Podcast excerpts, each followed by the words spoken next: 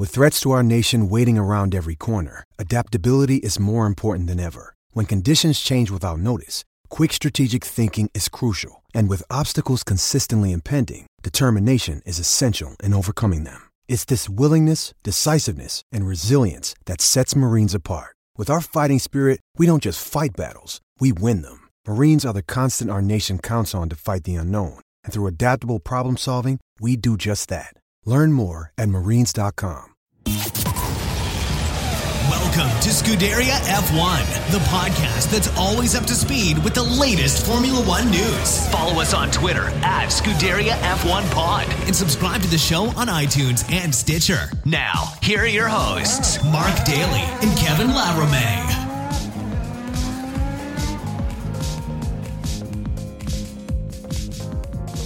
Hey, everybody, what is up? Welcome to the podcast that is always up to speed with Formula One here on the Overtime Media Network. Mark Daly here, welcome you back to the show this week, in which we are now 46 days away from the first round of the 2020 Formula One World Championship, which gets underway on the 12th of March in Melbourne, Australia. Race day goes on the 15th of March, which is obviously a Sunday, and Still seems like a long ways away, doesn't it? But, anyways, we are inching closer and closer to the start of the season, and that is just a good thing because it's been far too long since we had a Grand Prix, and I really need my fix of Formula One. Anyways, um, just a couple little notes here about uh, the, the show before I get into it. Just a, an item of housekeeping. I've had some messages over the past week or so, and everybody's wondering what happened to Kevin and who's this Kevin guy that is in the opening, uh, the, the credits to the show. Anyways, for those of you that have been wondering where Kevin Laramie is, my longtime uh, partner on the show. Kevin went through some major life changes over the past six months. He started a business, he got married, bought a new house, a lot of things going on. So, what with uh, the the show basically is self perpetuating at this uh, time. We can both do it, or we can I can manage on my own, and Kevin's done it occasionally on his own as well. So, I thought I would just give him a little bit of the space that uh, that he needs just to kind of deal with all the other things. He, they also got a puppy recently. I mean, geez, there's not enough things going on, you have to get a dog on top of it. But anyways, I thought I'd just give the space that he needed, and then uh, reconnect uh, closer to the season. But also on another note, I've actually been thinking about maybe rebranding branding the show. And that's one of the reasons why I've kind of stuck with the opener we've had for so long that we've used since, well, basically 2016. So four years ago, this is the, the fifth time we're covering the world championship here on, uh, on, on this podcast. And the biggest reason why I haven't done anything with it is because I haven't really thought of anything to rebrand it or come up with a better alternative. So I thought rather than go out there and, and spend some money and, and, and get our voice guy to uh, do that and produce that and get all the, all the, uh, you know, the sound effects put in, I thought I'd wait until I come up with something really cool if that's what I decide to do. And I thought at least in the, the, the, the meantime, the name and the branding still works. So I thought, you know, what the hell. Anyway, so let's uh, talk about um, Formula One. That's what uh, we're here to do. And that's what uh, we're always here to do. And talk about inching closer to the season. I've also got some uh, good news uh, because it was um, announced earlier this week that season two of the Netflix series Drive to Survive will drop on February 28th, so just over a month from now. So if you do have uh, a subscription uh, to Netflix, I highly recommend you checking that out. Season one dropped about a year ago, and that covered the uh, the 2018 Formula One World Championship, and I found it an absolutely fascinating and riveting series. I think there was I can't remember off the top of my head somewhere between eight and ten episodes. That seems seems about right at any rate. But uh, it, I, I, always thought that the the first season I may not enjoy it because uh, in the first uh, year Ferrari and uh, Mercedes didn't participate, and I always thought that might take away from the the overall uh, effect or maybe the um, I don't know what you want to call the gravitas of the the, the show, but I th- still thought uh, that even though any uh, appearances by anybody from either of those two teams was limited to stock footage that uh, we'd probably all seen throughout uh, 2018 from different media events and and, and whatnot, I still don't think it, it, really detracted from the series at all. I mean, it obviously would have been uh, you know a, a, lot better if the, they were able to get behind the scenes with with, with Ferrari or or Mercedes or have some one on one with guys like Sebastian Vettel and Valtteri Bottas, Lewis Hamilton, Kimi Raikkonen, obviously when he was uh, still with Ferrari. But um, so they're involved uh, this year. But I, I, thought it was really it was quite fascinating, especially some of the stuff uh, you know the Red Bull situation, you know with the Ricciardo going to Renault, the whole split between Renault and Red Bull and all those things. It, it's, it's kind of interesting to be kind of a, a fly on the wall. I, I remember one scene with uh, Cyril Abiteboul and uh, Christian Horner uh, standing outside uh, the the motorhome or the media center, wherever it was, and uh, it was a bit frosty and an awkward silence between the two of them, and, and it was really really well done. So I'm really looking forward to the uh, the, the, the new season dropping. So if you don't have uh, a subscription to, to Netflix, maybe this is the the time to go and do it. No, they're not sponsoring this show, so I'm not going to get any advertising money out of it. But who knows? Maybe you can get a free trial. And so if you could do that, yeah, sign up, watch F1 to Drive to Survive, and uh, well, you didn't hear that here. I'm not trying to get you guys to circumvent uh, the system, but uh, very cool. Uh, like I say, this year, season two, we'll have all ten of the F1 teams that that participated in the 2019 World Championship, and uh, very very cool. So can't wait for, for that uh, to, to get going. Anyway, so so there is uh, a lot of other things uh, going on that, that I want to talk about uh, in the show this week, and this one is um, this first item I, I actually found a little bit uh, surprising. That is that uh, Fernando Alonso is no longer uh, an ambassador for McLaren, and you know after he left Formula One, that uh, there was still this um, arrangement that they had. I mean, he kind of walked away, uh, saying that, uh, he left it kind of open, didn't he? Saying that he would he, he, would keep his options open and would perhaps come back in the future if the situation allowed itself, and also he was very keen to see what was going to happen with the with the regulations for Formula One in in 20 2021, but it was made official that uh, that this is uh, no longer a thing. So he has um, uh, he did have um, this, like I say, this uh, ambassador uh, role with the team after he stopped after 2018. So he he still had close links with the team. He was still helping advise the team's drivers and engineers, and he did a, a Pirelli tire test in the 2019 car. He was also uh, part of McLaren's efforts last year at the Indiana Indianapolis 500, but that was obviously quite underwhelming and disappointing for Fernando because uh, whereas he did very well in his first run at the 500, uh, only to um, succumb to engine problems uh, later in the race. Last year, he didn't even qualify, which was uh, really, really disappointing. And uh, so, anyways, um, his ambassador deal ran until the the end of 2019, and McLaren confirmed earlier this week um, that it has not been renewed for 2020. So, anyways, they said in a release, "quote Fernando is a world class competitor, and we wish him well for the future." While their relationship has come to a natural conclusion, he will always remain a part of the McLaren family. So, anyway, uh, so who knows what's going to happen uh, for for 2021? Uh, whether or not uh, he thinks uh, he can come back, like we were talking about on the show last week with uh, Tim Hauraney and Mark Gil, Mark and Gill from the Flash F1 podcast. Fernando, great driver, but his legacy in Formula One is somewhat um, complicated. It uh, it is uh, somewhat uh, there's a bit of a cloud hangs over it because he burnt a lot of bridges when when he was in Formula One. Having said that, uh, am I intrigued with the possibility that uh, that he wants to come back to Formula One? Yeah, absolutely. But uh, honestly, I, I can't foresee a situation in which he would come back. I mean, obviously, McLaren would be the one option that seems to be the most logical, just just based on the you know the role that he had there for four seasons from 2015 to 2018 and to 2018, and uh, the fact that he was an ambassador. But I mean, they seem to be doing pretty good. I mean, uh, last year fourth in world championship with uh, Carlos Sainz and Lando Norris. Now, the big question, of course, is whether or not uh, Carlos Sainz and, La- and, Lando Norris can take McLaren to the next level and and help them get to close that gap uh, to, to Red Bull, Ferrari, and Mercedes yeah, that that's a, a big question. Uh, I, I, think that uh, Lando Norris did very very well in his rookie season in Formula One.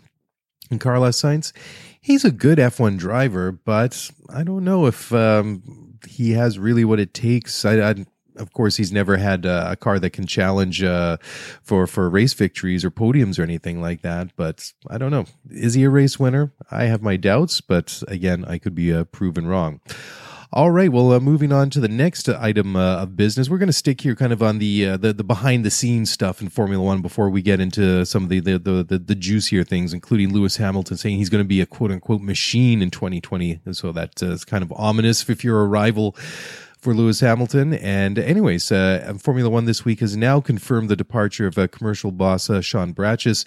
Uh, he left uh, his full time role uh, earlier this week in order to spend more time with his family. So he has been on board ever since Liberty Media took over Formula One a couple of years ago, uh, back in January 2017, and he was basically part of that uh, the trinity of um of, of Chase Carey, uh, Ross Brawn on the technical and the, the, the sporting side, and Sean Bratches was the, uh, the the commercial guy. So he his main focus was um, growing the income from hosting race fees, sponsorships, broadcasting deals, and and that sort of things.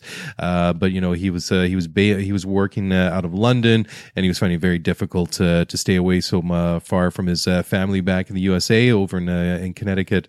And on top of that, I mean, having to travel to over twenty races a year, so you can understand why that he would have made that uh, choice. So, anyways, um, Bratches had to say, "quote The past three years at Formula One have been an incredible journey, one which I have enjoyed thoroughly. I want to personally thank the team at F1 for their extraordinary efforts and dedication. They are the best of the best. I am confident they will continue to serve fans and deliver the strategy that we have set in the years ahead. I'm proud that I leave F1 in a better position than when I joined in 2017, and I know that the foundation we have put in place as a team will continue to serve our fans around the world and reach new audiences.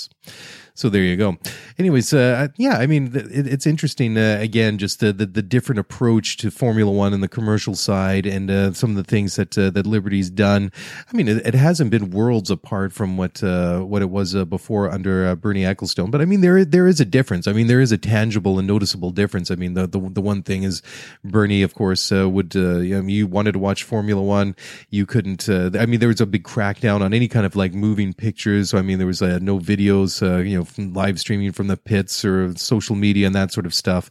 Um, I, I mean, the one thing that uh, I have to admit that that I found a little bit uh, underwhelming is the uh, the F1 TV app, and of course, I can't uh, really enjoy the uh, the the full offerings that uh, that it's capable of because here in in Canada, TSN, the sports network, which is an ESPN affiliate, and which my my guest last week on the the, the roundtable, Tim Hauraney, is they're the commercial rights uh, holder in Canada. I don't know how long the the, the, the deal runs for. In general, I think that uh, TSN is pretty good uh, in the job that they do. I mean, they broadcast uh, everything that, that's uh, available from qualifying, the uh, the the, the pit uh, walk, and the driver parade, and all those sorts of things. So, I mean, we get get more things on TV now than we we we ever had in the past.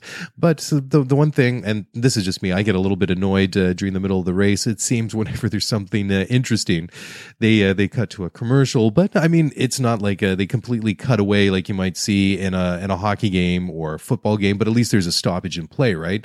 What they do is kind of a picture in picture thing, so you can still what's uh, watch what's uh, what's going on. But the thing is that uh, the the races aren't available for several days, and uh, you know you, you don't really get everything. And the the one thing that I found uh, really frustrating and disappointing, uh, at least uh, what's available to me on um, my F1 TV app, is just the, the the sparsely archive. I mean, you've got over 50 years of uh, Formula One races uh, and Grand Prix that uh, that you can you can populate this uh, this app with, and I can understand that some of these races from the from the past might be difficult uh, to um, to I don't know you would assume that at this day and age everything would be uh, digitized, but maybe not.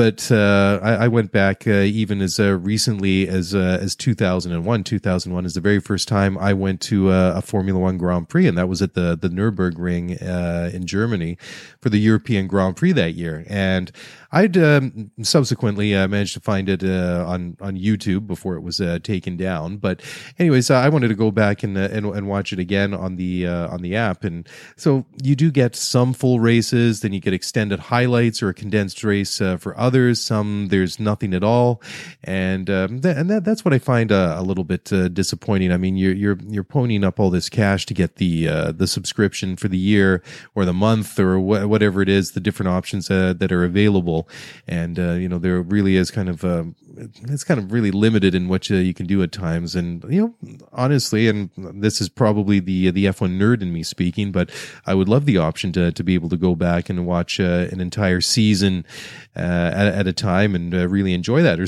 you know, especially go back to, to some of the races uh, that I've watched uh, over the years and, uh, and and watch those again and enjoy those. But who knows? I mean, they keep saying that um, that they're going to eventually get all these things up, but there are some really cool ones out there. I mean, I went back and I watched. I think it was the British Grand Prix from 1986 or 1987. I watched that about six months ago, and that was really something amazing. That was back in the day when you basically had two world championships in Formula One. You had half of the field uh, that were basically uh, turbo powered, and the other half were normally aspirated uh, cars, which they competed. I think it was like the Jim Clark Cup or something like that. Anyways, this is in the heyday of uh, Nelson Piquet and Nigel Mansell at uh, at Williams, and that, that was a Honda Power back then, and it was it was amazing. Just only after several laps, they're already starting to lap some of the really ridiculously slow cars at uh, at the back of the grid. But you know that that is part of the reason why they came up this 107 uh, percent rule, and uh, and when it came to qualifying and and, and whatnot. But it really was. Um, uh, I mean, it was amazing just how dominant uh, they were, and I mean that is the, the the Williams that I remember from my childhood was was just how how good and how fast and how dominant they were in Formula One in the late 1980s, and then uh, it, it wasn't just them; it was McLaren as well. I mean, those were the two. T- I mean, we think nowadays Ferrari and McLaren are the two heavyweights going at it. And uh, back then it was uh, McLaren and Williams. And of course, it's like any other sport. I mean, there, there are always teams that uh, there, there's peaks and valleys for, for every team in every sport. But it, uh, you know, when, when, I look at the, the, the depths that, uh, that Williams have sunk to and, and uh, McLaren are starting to pull themselves out of, this year is going to be very interesting to see where they go. But it, it really was something to, to behold and, and, and really go back and watch those. Anyways, uh, time for a quick break. And uh, when we come back on the other side, we got uh, plenty more to talk about, including pay TV is not about uh, money, says Formula One. Anyways, we'll be back in a moment. Don't go away. Getting SimpliSafe home security is like getting commercial grade enterprise level security, but for your own home. Think about the security that Fortune 500 companies use. They need to know that police are going to be on the scene immediately, and this is exactly the kind of security you're going to get with SimpliSafe. If there's a break in, SimpliSafe uses real video evidence to give police an eyewitness account of the crime. And that means that police will dispatch up to 350% faster than for a normal burglar alarm. With SimpliSafe, you get comprehensive protection for your home. Outdoor cameras and doorbells alert you to anyone approaching your home. Entry, motion, and glass break sensors guard inside. Plus, SimpliSafe protects your home from fires, water damage, and carbon monoxide poisoning. And it's all monitored 24 7 by live security professionals. You can set up your system yourself with no tools needed, or SimpliSafe's experts can do it for you. And it only costs 50 cents a day with no contracts. So go to simplisafe.com slash overtime today to get free shipping on your order plus a 60-day money-back guarantee. That's simplisafe.com slash overtime to save on home security today. simplisafe.com slash overtime. All right, well, welcome back to the show. Yes, as I was saying just before the break here, uh, Formula One says that uh, pay TV is not about the money. So I really don't uh, fully appreciate uh, this uh, this whole uh, story because um, as is uh, the case, I think for for all of North America, a lot of these things, um, like Formula One, they fall on specialty channels, uh, which we have to pay for and part of our cable package. I don't know if there's anything that uh, you can get uh, on free on on the air when it comes to TV any uh, anymore. I mean, I still remember, uh, you know, in the the early '90s or mid '90s. I mean, people in certain places. I remember going to businesses, you know, go to the barber shop or somewhere like that, and they might have a set of rabbit ears up on top of an old TV set uh, and there would be something playing in the back, but I don't know if that's even still a, a thing around here. Anyways, um, that, so this is obviously uh, something that's a, uh, a thing in other parts of the world.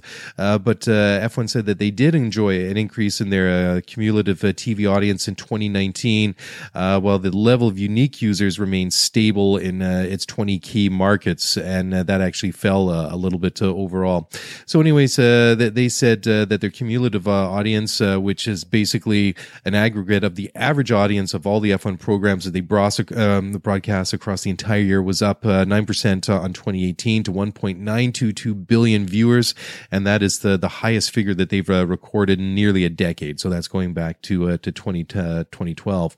So the top key or five key markets, uh, which uh, compre- sorry, gosh, I'm going to have to get some coffee here. So the top five key markets that contributed over 100 million viewers uh, to that uh, total. And these are all kind of, uh, I, I, think, fairly self explanatory. Were Brazil, Germany, Italy, the United Kingdom, and, uh, well, maybe a bit of a surprise here for some people, but not really. But uh, coming in uh, number five in the top five key F1 markets for television is the Netherlands. So obviously, Max Verstappen having a big impact on on F1 viewership and, and fans in Holland. And, you know, being coming from a Dutch family and from someone that's lived there myself, I can completely understand that. I mean, well, I mean, uh, we can just take one example from recent history. Go back to the Austrian Grand Prix last year, and uh, just the the amount of uh, you know Max mania in the stands and the orange clad uh, Dutch fans. I mean, uh, it looked like uh, a party there. I mean, obviously it was after Max won, but that, so that's kind of cool. So it it, it is interesting just to see that that overall the numbers are up. So it kind of links in nicely with what Sean Bratches was saying on his departure from Formula One that it is in a in a better uh, state in now in uh, at the end of 2019 into the beginning of 2020 than where it was uh, when he joined up uh, with the organization uh, three years ago. So we'll have to see how it uh, goes from there. I mean, there's I, I mean, Formula One is I mean it's World Championship. I mean they call it World Championship for obvious reasons. I mean it starts in Australia and it goes all the way around the world, touches on basically all the continents, and then winds up in the Middle East in Abu Dhabi at the end of November. So I mean it's a a significant amount of uh, the, the year that is uh, dedicated uh, to the Formula One season. I mean, we're going to have the 22 races this year, which is uh, unprecedented. And I mean, they're, they're still uh, hinting at more, you know, adding uh, other races. And I mean, it, it's, it's absolutely a, a, wonderful thing. So, I mean, the, the thing is, I mean, there are, I mean, what with the, information and uh, broadcasts. I mean, there, there's so much available nowadays, not uh, just on uh, cable television, but also uh, online. I mean, uh, th- this is uh, truly a, a, cool time to be alive and to, to, to be able to access these things. And I think that uh, Formula One, I mean, I, I, think to a point, I mean, even though it's like uh, 1.9 billion viewers uh, overall, I mean, uh, how many people are there in the world now? 8 billion. So, I mean, that's, that's a significant portion of the world's population. But I think that, especially here in North America, that, um, that, that it's still a bit of an untapped market. I mean, we've seen Formula One go into um, what I always call called the non-traditional markets uh, in in recent years and decades. And I think that's cool. I, mean, I, I think that uh, that's a perfect uh, thing to do. Expose different uh, parts of the world to, Formula One and uh, truly make it a very diverse uh, world championship. I, I, mean, as much as I love um, the, the traditional tracks like Silverstone, Monza, Spa, you know, any any of those tracks, I, I think it's it's really cool to see this year. Well, we're seeing a I, I wouldn't call it an old favorite favorite, but uh, definitely an old one. And the, the Dutch Grand Prix at Zandvoort, the, the redesigned one.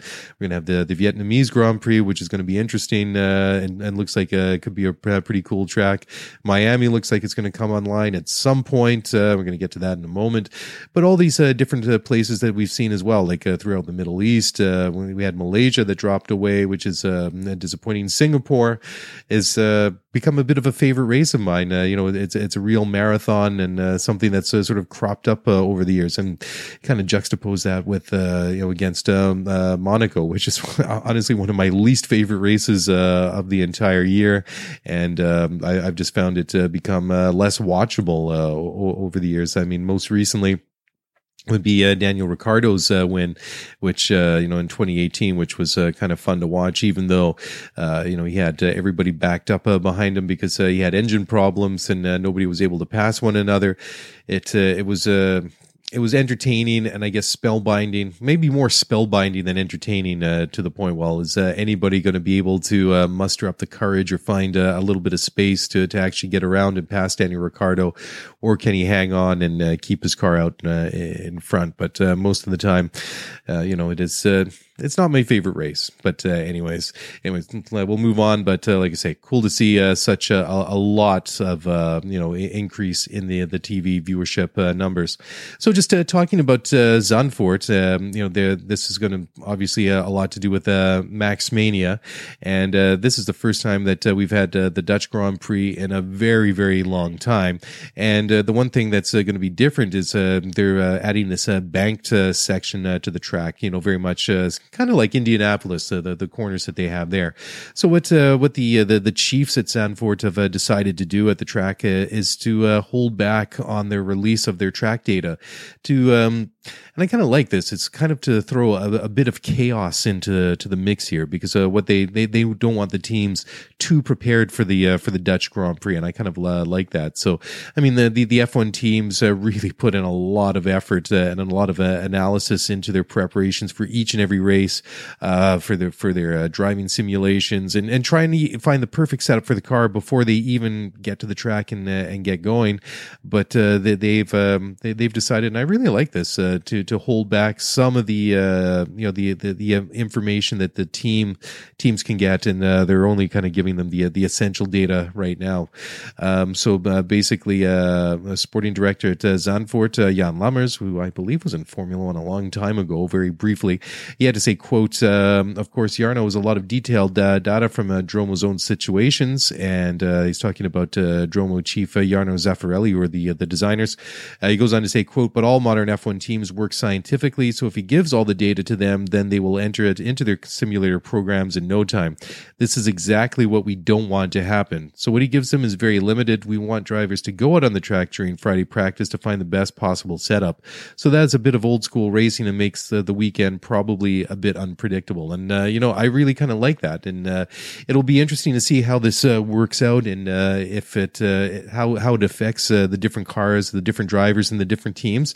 And who knows? Maybe that's uh, something that's uh, worth exploring in the future. I mean, if they have uh, everything all figured out before they even really get to the track, why not um, put more variables into it? Um, you know, I mean, we're always talking about things like uh, limiting driver's aids and you know giving more of the control of the car back to to the guy that's actually in the cockpit, that's actually sitting behind the steering wheel, and not uh, giving him uh, too many little gadgets and um, things that that make his life a little bit easier. I mean, I, I think that uh, F1 cars, I mean, they've got to be safe. They can't be unpredictable and obvious things like that. But I mean, at, at the same time, I think that part of it, uh, the, the, racing is more than just uh, going fast. I think that uh, being the best driver uh, comes down to, um, you know, a multitude of things. It's not only, uh, you know, how, you know, how you hold a line going through the corner, your racecraft and all those sorts of things. I think it also comes to determining the best setup for your car and, and getting that all right. So I don't necessarily disagree with uh, what Zandvoort is uh, doing. And uh, like I say, I mean, uh, if if it works out and it adds a little bit of unpredictability and makes uh, them, them work a little bit harder, then I'm all for it. Okay, well, let's uh, move on to the, the next one. And this is uh, some interesting uh, stuff coming out because um, there is, um, well, a new track in Saudi Arabia that aims to be ready for Formula One by 2023, which is in uh, three years. So um, they've got a new state of the art uh, racetrack in uh, Qiddiya. I hope I'm pronouncing that correctly. Apologies if I'm not. And this has been confirmed by the, the circuit chiefs at an event last Friday. So the, the layout has been designed by Formula Grand Grand Prix, or Formula One uh, Grand Prix driver Alexander Wurz, who was uh, back around in the late 1990s, uh, early 2000s. Um, so um, it has been um, it's up to the standards that are required to hold a Formula One race, and the aim is to have the track ready for a Grand Prix if uh, Saudi Arabia is actually successful in uh, securing um, a, a, race with Formula One in a couple of years' time. So they're they're they're building it to to be able to hold MotoGP events, WEC regional national championships uh, events and all the way up uh, to, to Formula One. So, I mean, they're going to be uh, setting up uh, or sp- spending a significant uh, amount of money uh, to do this. And so it's understood that also that Sean Bratches and Chase Carey visited Saudi Arabia last year to talk with the Saudi Arabian royal family about the, the possibility of hosting a Formula One race there in the in the near future. So if it goes ahead, it's going to be a couple of years, but it, it is interesting interesting uh, to see that some of these venues, these different um, different cities, different countries are starting to get races now. Because I think it was about uh, two years ago now. I remember uh, listening uh, or reading an article somewhere.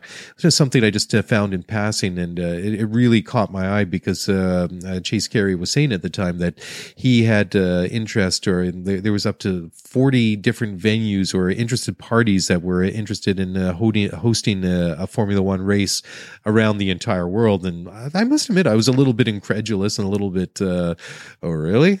well, if, uh, if that's the case, prove it. And of course, some of these uh, talks are, are confidential, but certainly we've seen uh, a couple of those uh, come out uh, over the past couple of years, you know, subsequently since then. Anyways, um, just talking about new races, Miami, the, the race organizers there have, um, they, well, they've revealed a new track layout, which is, I don't know, I've kind of lost track on how many different uh, ideas that they've come up with over the past couple of years. Uh, of course, uh, they've been looked at several different uh, places that they could have hosted uh, a race there, and it's all met with opposition at, at, at one point or another. Anyways, they've released a, a, map of the latest version of the the proposed circuit around the the Hard Rock Stadium where the NFL Miami Dolphins play, and it now avoids use of any public roads. And the the last time that they came out with a a proposed uh, track um, uh, track layout several months ago that was uh, met by a lot of opposition uh, from local residents. And yeah, I, I, mean, as disappointing as it is to hear those sorts of things, I, I completely understand why uh, people would not be uh, thrilled if uh, you know that if it becomes too invasive. So it sounds like that they're starting slowly but surely starting to um, to get things all, all sorted out, um, and they promise that there will be no racing during school hours, which would obviously be a bit of an issue uh, on Thursday and Friday um, for for the free practice sessions uh, for Formula One and maybe some of the support races, and uh, that is a response to the to complaints uh, that uh, you know about potential noise and air pollution associated with any of the events uh, impacting the local schools and the and the children around there. So, anyways, um, there, there was a, a, map that was revealed in a tweet by Tom Garfinkel, who is the vice chairman chairman and president and CEO of both the Miami Dolphins and the stadium organization, and uh, Uh, Garfinkel was uh, also uh, previously uh, the vice president, executive uh, vice president, pardon me, of Chip Ganassi Racing, is also promoting the F1 race. So when he presented the image of the map, Garfinkel had to say, "quote The F1 Miami Grand Prix will showcase Miami Dade and Miami Gardens to the world. See new track below world class racing without using 199th Street and no racing during school hours. We hope the county commission will support our effort to, to deliver this huge global event to you." So obviously they still have. Uh, um, their their hurdles uh, to get uh, out of the way there, but uh, hopefully they can uh, get it over with and or they can get past them and find a solution that works uh, for everyone. Because again, as I was saying a little bit earlier, just about the potential for Formula One and the the fact that it still is it flies under the radar here in North America. To be quite honest, I mean those who love it really love Formula One here, but compared to a lot of the other top notch sports, and it doesn't matter what it is, Formula One certainly uh, falls or lags far, far behind a lot of the other ones. Anyways, uh, time for another quick break, and we'll be back in just one moment.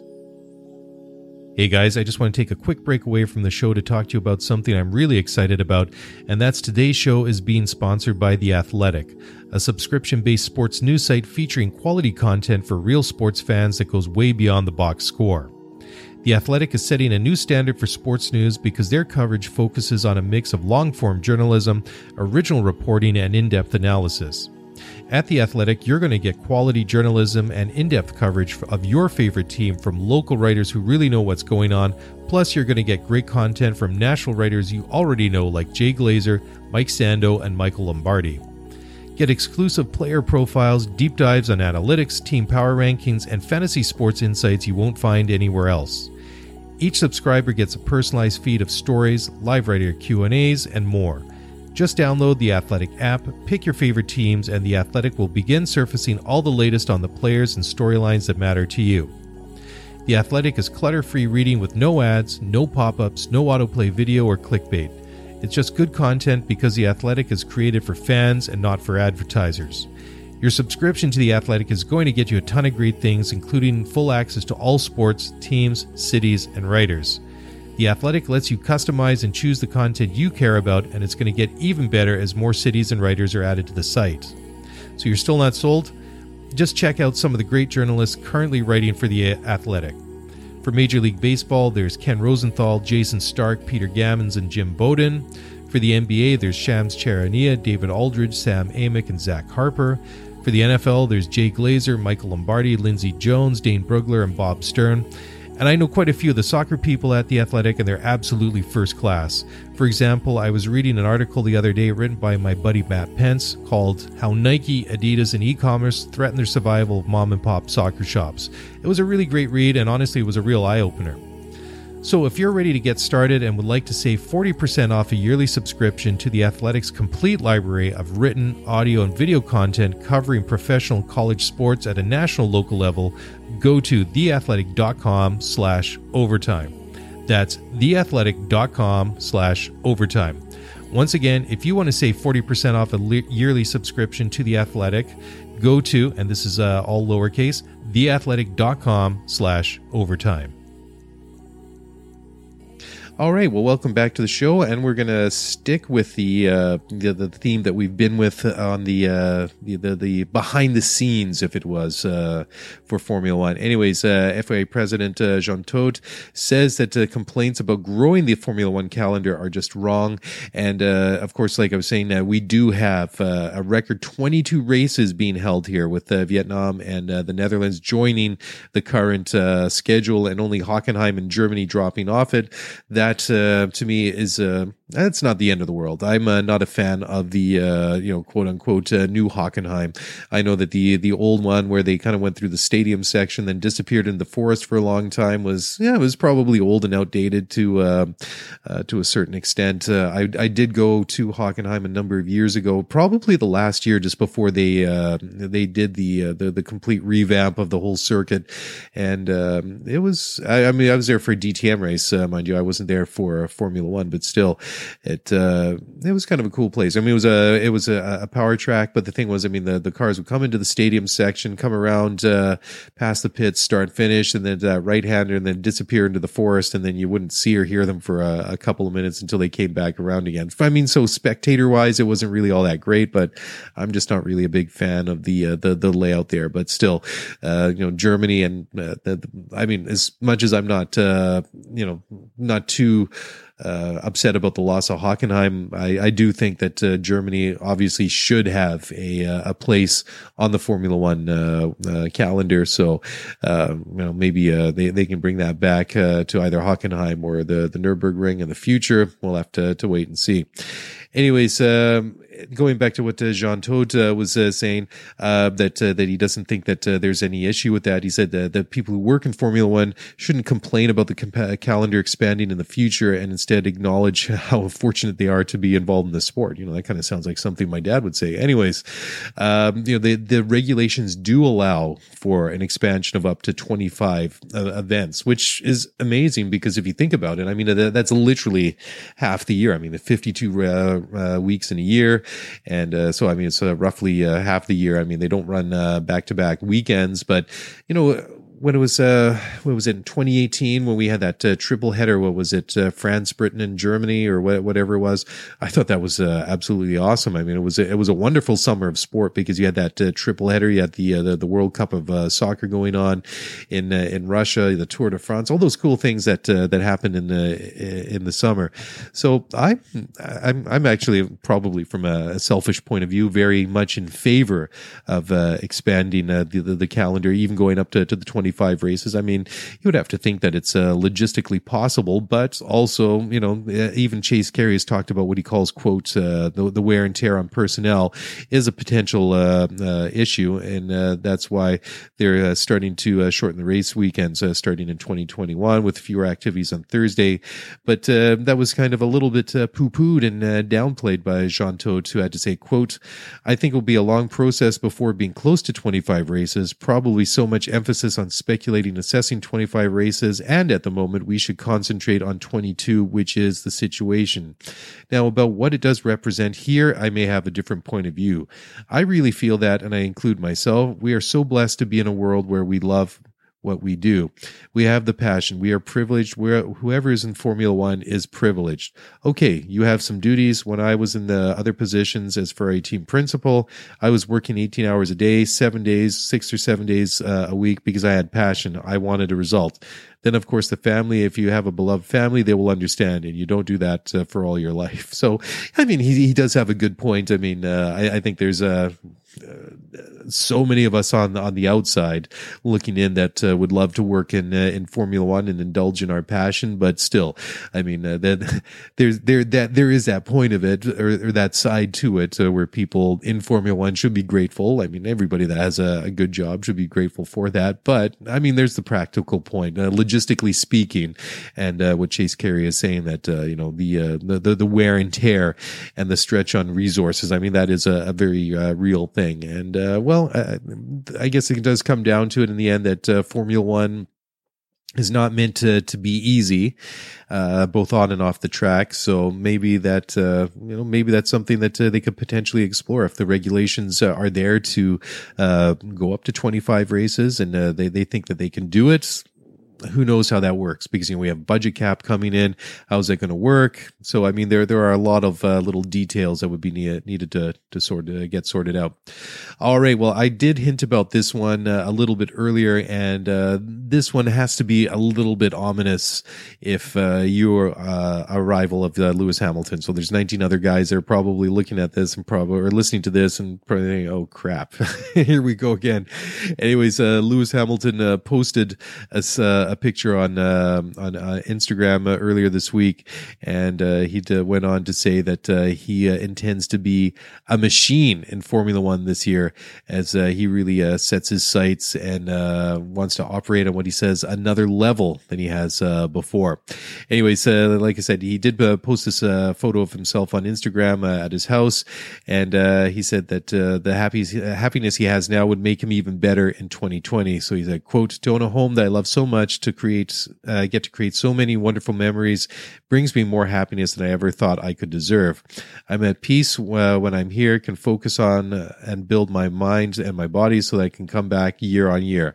I'm going to be a machine this year and on another level than ever before spread love and posit- uh, positivity everywhere you go. So yeah, obviously the the the, the key sentence in there is uh, I'm going to be a machine this year and on another level than ever before. I mean, I just have to come out and say the obvious here. Isn't Lewis Hamilton already on another level than basically everybody else in Formula One right now? so uh, I think that's a, that is a little bit ominous. And, and and I said that last week on the show. That's why I am still predicting that the Lewis Hamilton will be world champion by the time that the this season is over based on the fact that until proven otherwise, I feel I would be stupid to bet against the combination of Mercedes and Lewis Hamilton. I mean, Lewis is still at the top of his game. He's still, uh, for for my money, the, the, the fastest driver over the the, the course of a, a, single lap. It it still absolutely amazes me just how he is able to throw down these amazingly fast laps uh, when he needs to uh, to to secure a pole position, uh, and then uh, when he needs to uh, put in some fast laps before or after a pit stop. I mean, the, he did have some issues last year, obviously, in in securing a pole position throughout the middle of the year there, but still, until I, I just can't do it until proven otherwise. I really have a, a difficult uh, point or a difficult time betting against uh, Lewis Hamilton and uh, and not seeing him win the championship this year. And I really think that he will. And and uh, again, like we were saying on the program last week, I really don't see him uh, leaving uh, Mercedes after the, this year when his contract is up. Even if he he wins a record or ties the record at seven with Michael Schumacher. I mean, I think that is the one thing that every everybody's kind of looking at for, for him to potentially leave and go to Ferrari because I mean that rumor's been out there for oh, at least six weeks, if not uh, going on two months now that uh, that he's met with uh, with the top brass at uh, at Ferrari, and if he was to win the, the the title this year, then you know potentially uh, win another one, an eighth, which would be a new record with Ferrari. Of course, I mean that's uh, would be the stuff that uh, dreams are made of. But I just uh, feel that that partnership between uh, Lewis Hamilton and uh, and Mercedes is, is, too strong, and I just I don't know if that would be a bridge that that you couldn't come back across if you were Lewis Hamilton, considering everything that that he did with the or he's done with Mercedes over the years. I just think that it may just yeah, it may take the shine off that uh, relationship. I just, I, I just think that um, that he's very much now synonymous uh, with uh, with uh, with the, with the entire brand, and I think that very much like uh, Tim Hauraney was saying last week that uh, on the program that that I, I, think that Daimler Benz and Mercedes will do whatever it, it takes to keep Lewis Hamilton racing with them and staying with him until he decides to to call it a quits and, and end his career in Formula One.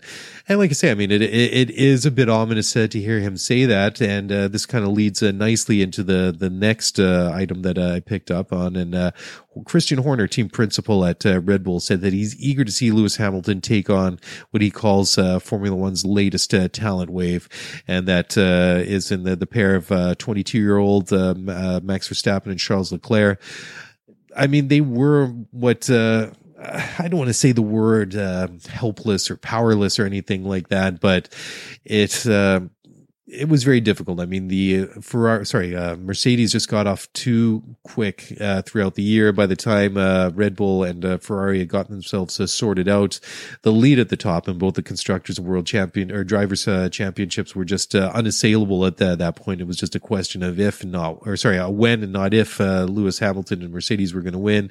But still, I mean, Verstappen and Leclerc had very impressive campaigns last year, and obviously, I think that's a, a big reason why the, the the pair of them have uh, been given new contracts at their respective teams. For Verstappen at Red Bull until 2023 and Leclerc at F- Ferrari until 2024, which is uh, really, really cool. But the thing is, I mean, Mercedes has obviously dominated Formula One uh, in the turbo hybrid era, and uh, it, it's going to be kind of cool to, to, to see now. As, as, well, I guess, of course, it uh, really depends how things uh, shake out when we get to Australia in in about two, just under two months from now is is it going to be all Mercedes again, or if a Ferrari and Red Bull manage to to close the gap, one or or both of those teams? Because uh, it would be a, lot of fun to see the, the um, we we've seen Leclerc and uh, Verstappen mixing it up, and we saw uh, Hamilton mixing up a little bit at the end of the the, the season. I mean, uh, Alex Al- Albon looks like uh, another good uh, driver, and they had it coming together in Brazil, but still Anyways, uh, Horner had the, the following to say, quote, every now and again you get a wave coming along and I think we've got that at the moment. So I think it's especially exciting that the, the Max Leclerc dynamic, how that's going to play out over future years, how Lewis can still go to toe to toe with these guys because there's life in him yet as well. And I think he's keen to gauge himself against the young wave coming through. I think for Formula One, it's fantastic to have the dynamics of the young guys, the challengers coming through and some of the older guys that are the old dogs that know all the tricks. So yeah, I mean uh, that that would be fun to watch. But again, if Mercedes is uh, just that much uh, further ahead than everybody else, then it's just uh, a little bit uh, academic and, uh, and wishful thinking. Anyways, um, just sticking a little bit now with with Red Bull, and this kind of goes back to the the very first thing we were talking about, just really briefly, and that is Dr. Helmut Marko at Red Bull said that he has no regrets over Carlos Sainz leaving because he does not rate him or compare him to to Max Verstappen. He actually said he's a quote unquote no Verstappen. Anyways, I think uh, Carlos Sainz is a decent driver, but uh, I don't think he's a, a top level, an elite uh, driver, say like a, a, Charles Leclerc or Max Verstappen. Uh, I, I, think he, he's he's talented and good enough to be in Formula One, but um, I, I just haven't seen uh, the, the same sort of level, uh, uh, you know, him do the same similar sorts of things, regardless what team that he's been with. I mean, look at what Charles Leclerc did in 2018 with the Sauber Alfa Romeo. I mean, uh, it was not a great car, but I mean, he was absolutely amazing at what uh, what he did with that car repeatedly uh, throughout the year. Anyways, Marko did have to to go on to say, quotes, Sainz was comforted with one Max Verstappen, and then we had to choose which one of the two to promote to the main team in 2016. And when you get right down to it, Carlos is quick. We would have not signed him otherwise, but he's no Verstappen. We helped Carlos with his uh, career and we didn't have to let him go, but we allowed the move to Renault and then to McLaren. We have a good relationship, but at the moment, uh, there was a Verstappen there and there's a performance difference uh, between the two. Yeah, and uh, th- th- that's uh, very much the case. I mean, uh, they don't uh, just hire any uh, uh, drivers to to go in into the Red Bull program, but obviously Max Verstappen is on, a, on a bit on his own. I mean, he's a bit unique. I mean, he is one of these elite guys in in Formula One, and yeah, I mean, uh, Sainz a good driver, and who knows? I mean, he had like like I was saying earlier in the show, he hasn't necessarily ever had the greatest car to drive in, and whether or not he could do more in, in in a better car, yeah, I guess that's uh, the $64,000 question, but I kind of have uh, my, my doubts. Anyways, uh, time for one final break and we're to start wrapping it up slowly but uh, surely. So don't go away. We'll be back in just one moment. Passion, drive, and patience. The formula for winning championships is also what keeps your ride or die alive eBay Motors has everything you need to maintain your vehicle and level it up to peak performance. Superchargers, roof racks, exhaust kits, LED headlights, and more. Whether you're into speed, power, or style, eBay Motors has you covered. With over 122 million parts for your number one ride or die, you'll always find exactly what you're looking for. And with eBay Guaranteed Fit, your part is guaranteed to fit your ride every time or your money back. Because with eBay Motors, you're burning rubber, not cash. With all the parts you need at the prices you want, it's easy to make your car the MVP and bring home huge wins. Keep your ride or die alive at ebaymotors.com. Eligible items only. Exclusions apply. All right. Well, welcome back to the show here on Scuderia F1, the podcast always up to speed with Formula One here on the Overtime Media Network.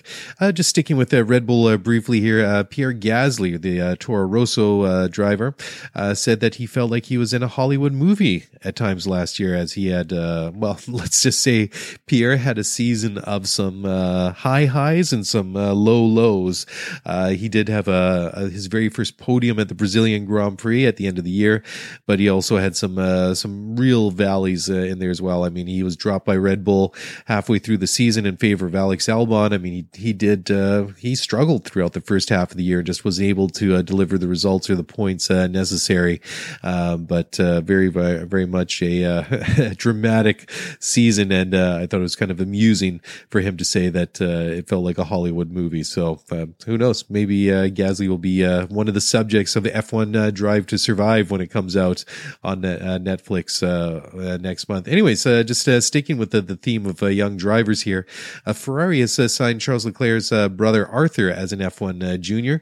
So the the 18 year old will join Prema Power Team in the the Formula Regional European Championship, and well, it's kind of cool to see that that Charles has a, a, brother coming through the system. I mean, Charles has been with the with with the Ferrari Driver Academy for a number of years now. Um, so that is also the same team, uh, the, the power, uh, Prema Power Team, in which uh, Charles uh, secured his uh, graduation to uh, to Formula One after he had a, a really outstanding and dominant campaign in Formula Two back in 2017. Um, anyways, Leclerc Jr. had to say, "quote I'm really happy to announce that I will drive in the region, Formula Regional with one of the best teams in Junior Series. I did my very first test in single seaters with Prema two years ago, and always have dreamed to race with them. this great opportunity comes with another." big chance for me as I am proud to announce I am driving, uh, I'm joining the Ferrari Driver Academy. I am very grateful for the support and trust given to me. I cannot wait to be back in the racing seats. So, uh, Prema Power Team uh, Principal Angelo Rossins had to say, quote, we are absolutely looking forward to having him in our talent pool. In the, the uh, early stages of his career, he made the most out of his chances to, to race. So we are confident about the potential for 2020, especially how we saw him perform as a contender. He is an outstanding addition to the team. And uh, on our side, we are determined to work as hard as we can to make a difference for our drivers. So that's very cool. So we'll have to uh, follow the, uh, the, the progress of uh, Leclerc Jr. as he he comes up uh, through the, the, the ranks. Who knows? Maybe we'll see Charles and Arthur Leclerc both racing for uh, for for Ferrari one day in the the future. Who knows? Maybe, but uh, seems a little bit unlikely. But still, very cool story, and uh, be exciting to see what Arthur Leclerc can do uh, with his uh, career in uh, in motors uh, racing. So it, this one's kind of skipping around a little bit. I'm just kind of going back to, um, to, to Red Bull again. I kind of threw this in there because we've sort of been talking about young drivers here. Anyways, Marko is ruled out further Red Bull call ups for ex junior drivers, and so uh, they're not considering bringing anybody back like uh, Jean Eric Vergne back to Formula One. Uh, that's according to to, to Marko. So you know they have had some some issues with with guys not having enough points to get their super license and things like that, and um, they they have a, a shortage of uh, Formula One drivers in their in their uh, program, and that led to to them uh, signing Brendan Hartley, who had left the program way back in 2010, and uh, he'd done well winning Le Mans and the uh, the World Endurance Championship uh, with with with Porsche, but I mean, unfortunately, it just didn't translate into Formula One for Hartley, and I mean, he was a bit disappointing. I mean, he had not even a third of the way through the season in 2018.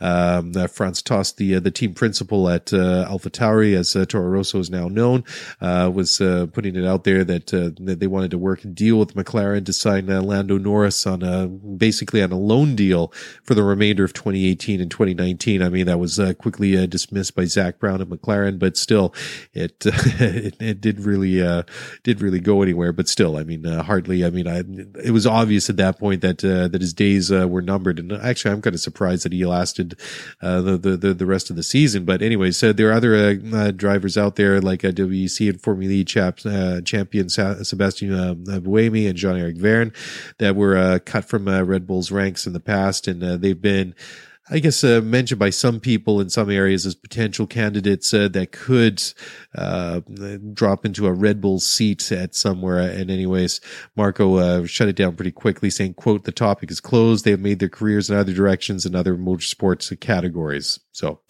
anyways, there you go. Anyways, uh, just talking uh, a little bit now about another young driver and a Canadian driver, Nicholas Latifi, who will be racing for Williams next year. He is going to use Nico Rosberg's number six in uh, 2020. So uh, basically, after Nico retired after the 2016 season, uh, the way that the the, the rules work, uh, a number, the driver's personal number, is not available for the the next two seasons. So obviously, uh, Rosberg is not coming back to Formula One. So number six is available, and uh, Latifi has decided to to snap that up and use it. And anyways, there is a reason for it, and Nicholas said it's not because it has anything to do with Nico Rosberg. it has to do with uh, the number six uh, is uh, very synonymous with uh, Toronto, which is a, a the opposite side of my country and uh, the center of the universe, as everybody outside of uh, Toronto and Canada refers to it. We we don't have our issues here, obviously. Anyways, joking aside, uh, so the, uh, the the the two area codes in uh, Toronto uh, are four one six and six four seven. So Torontonians refer to themselves as coming from the six. So basically, that's what Nicholas Latifi has decided to do as well. So yeah, that's kind of a cool thing. He's, showing a little bit of love to the hometown, which he always got got to respect. anyways, just just talking about uh, the car launches now. Uh, Mercedes has announced that uh, they will um, debut their car on uh, February 14th. So most of the uh, the the, uh, the, the car launches are going to go from February 11th to February 14th, with um, preseason testing getting underway at at Barcelona shortly thereafter on February 19th. So that is just around the corner.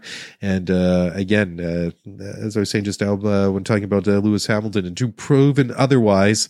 I'm just going to uh, assume that uh, Mercedes are going to are going to uh, uh, release and design another winner. So we'll look forward to, uh, with that.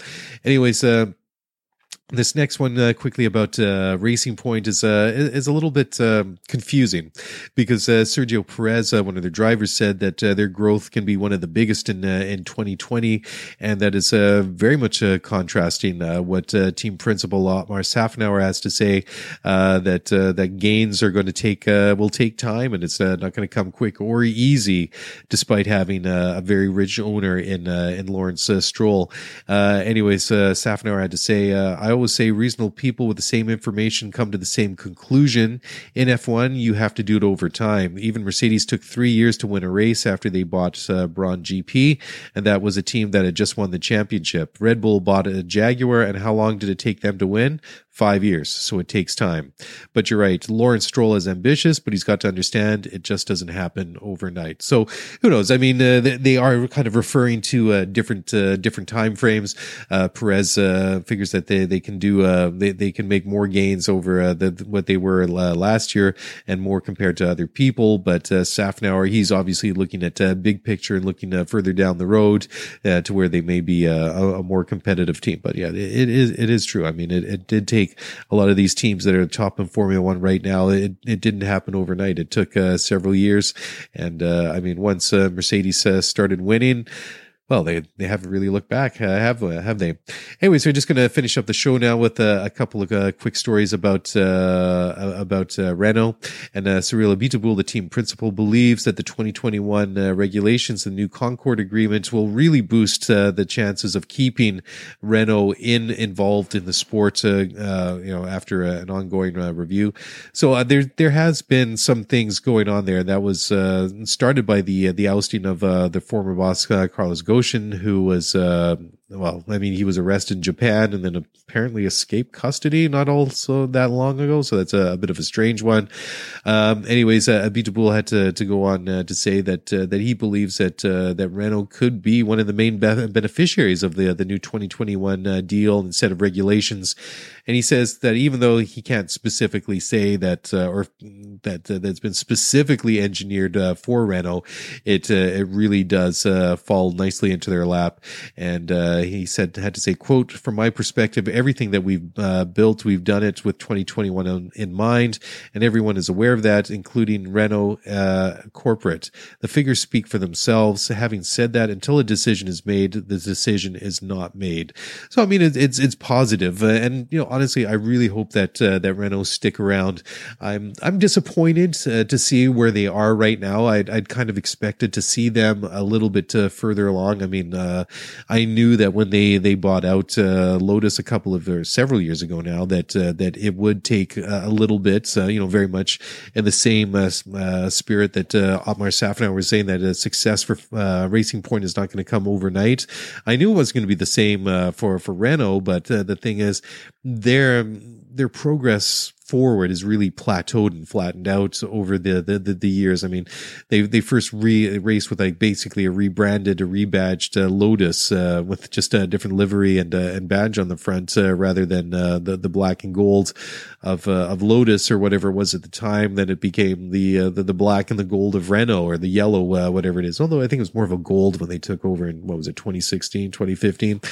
Anyways it uh, it is disappointing to see how much that they've struggled. I thought I, I knew it wouldn't come overnight; it wouldn't come quickly, but I am just uh, surprised that they have struggled uh, as much as they have over, over the past couple of years. So uh, it, it is promising to hear that. But uh, Abiteboul, he's he's obviously tempering his uh, his words. He's he's throwing that caveat out there that uh, despite the fact that the, the the new regulations, the new Concord agreements are very favorable for Renault it's hard to predict what the the decision at the very top of the company is going to be, despite uh, or well maybe in, uh, because of all the turmoil that uh, has gone on at the very uh, top there in the boardroom. That uh, until they make a decision, no decision has been made, and uh, therefore their future is up up in the air. But they do have a couple of different, or they, sorry, they do have a well, they do have different drivers than everybody else.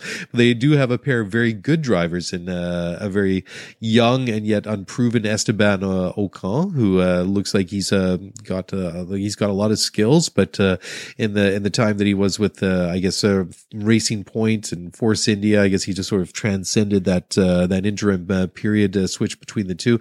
But I mean, he's come in to replace Nico Hulkenberg this year, and he he was a Renault driver when he began his Formula One career, and uh, did say that bringing in Ocon brings in another dynamic. I mean, you have a French driver driver in a French team, so that uh, that's pretty cool. And um, Abiteboul uh, believes that uh, having an Ocon there will push them in different directions because he's a new energy and a new aggressiveness, uh, which he he feels is a, a very positive, uh, you know. Um, situation uh, to have, and uh, he'll have a different set of experience, uh, uh a different set of experiences having worked with Mercedes over the past couple years. I mean, he was the uh, the reserve driver there last year, so I mean, did get into the cockpit of the car, but he's been around that, so he'll bring uh, his experiences to the team there. But at the end of the day, they're going to have to you know get him to do well for for that team. But they've got they got a good good lineup, I think. So um, you know with with with with Ocon and Danny Ricciardo, who's now going into what third, second year, I guess second year now at, uh, at Renault. Just starting to lose my mind a little bit. It's starting to get a little bit late. So probably a good indication it's a time to, uh, to start closing it down. But I'm going to do so just on the note here that, uh, that Renault did uh, go on to say that, uh, that uh, if they have uh, a poor season in 2020 and they, they can't blame that on the preparation and the, uh, the ambitions uh, that they have for, uh, for 2021. Uh, so, uh, Abiteboul, who's, uh, been uh, talking quite a bit. He said uh, from uh, it, has been quote it's been a, a, regular winter, but I also think it's a winter that precedes a year that will be a bit challenging in a way that we need to balance 2020 uh, 2021 against 2020. Everyone up and down the grid will have that challenge, but I think no team has the same amount of expectation as us for 2021 because of all of our strategies are based on that, but also the regulations are mass- massively benefiting us. That is why it has to be that way. But I don't 2021 to be an excuse for 2020 and for doing a poor season in 2020. In 2020, we should leverage all the changes that have been done in 2019. Uh, so yeah, again, I really hope that uh, that Renault uh, get it uh, turned around, and uh, we'll have to wait and see. Uh, it's it uh, the proof is in the pudding, right? It uh, results on the track uh, speak for themselves. I mean, they've said at uh, different times over the years that oh, well, now we've uh, we've made all these gains, we've hired more people, you know, the, the the power units putting out more power than ever, all these different things, and it just hasn't translated to any results uh, on the track. So Renault will definitely be a team that I'll be watching with interest, as well all the other uh, nine other teams beside them in Formula One this year. Anyways, that's a good place to to wrap it up. my eyes are starting starting to get a little bit heavy here and gravelly. I still have a couple of hours of uh, post production to do. So I'm just going to sign off right here. So if you want to get in touch, easiest way to leave some feedback, a comment, question, or you just want to say hi, easiest way is on Twitter at Scuderia F1 Pod, or you can send me an email at scuderiaf1pod at gmail.com. If you want to help us uh, and support us here on the show, the easiest uh, way that only take a couple of minutes of your time, just go to Apple Podcasts or your favorite uh, place where you download listen to podcasts. Leave a, a five star rating or a review. It really does uh, make a big, big difference. Anyways, that's it. That's a wrap. I'm out of here. Thank you very much for listening, and I'll talk to you guys again this time next week. Ciao. Thanks for listening to the Scuderia F1 podcast. If you want to get the show notes for this episode, then head over to ScuderiaF1pod.com. Want to get in touch with us? Then email us at ScuderiaF1pod at gmail.com.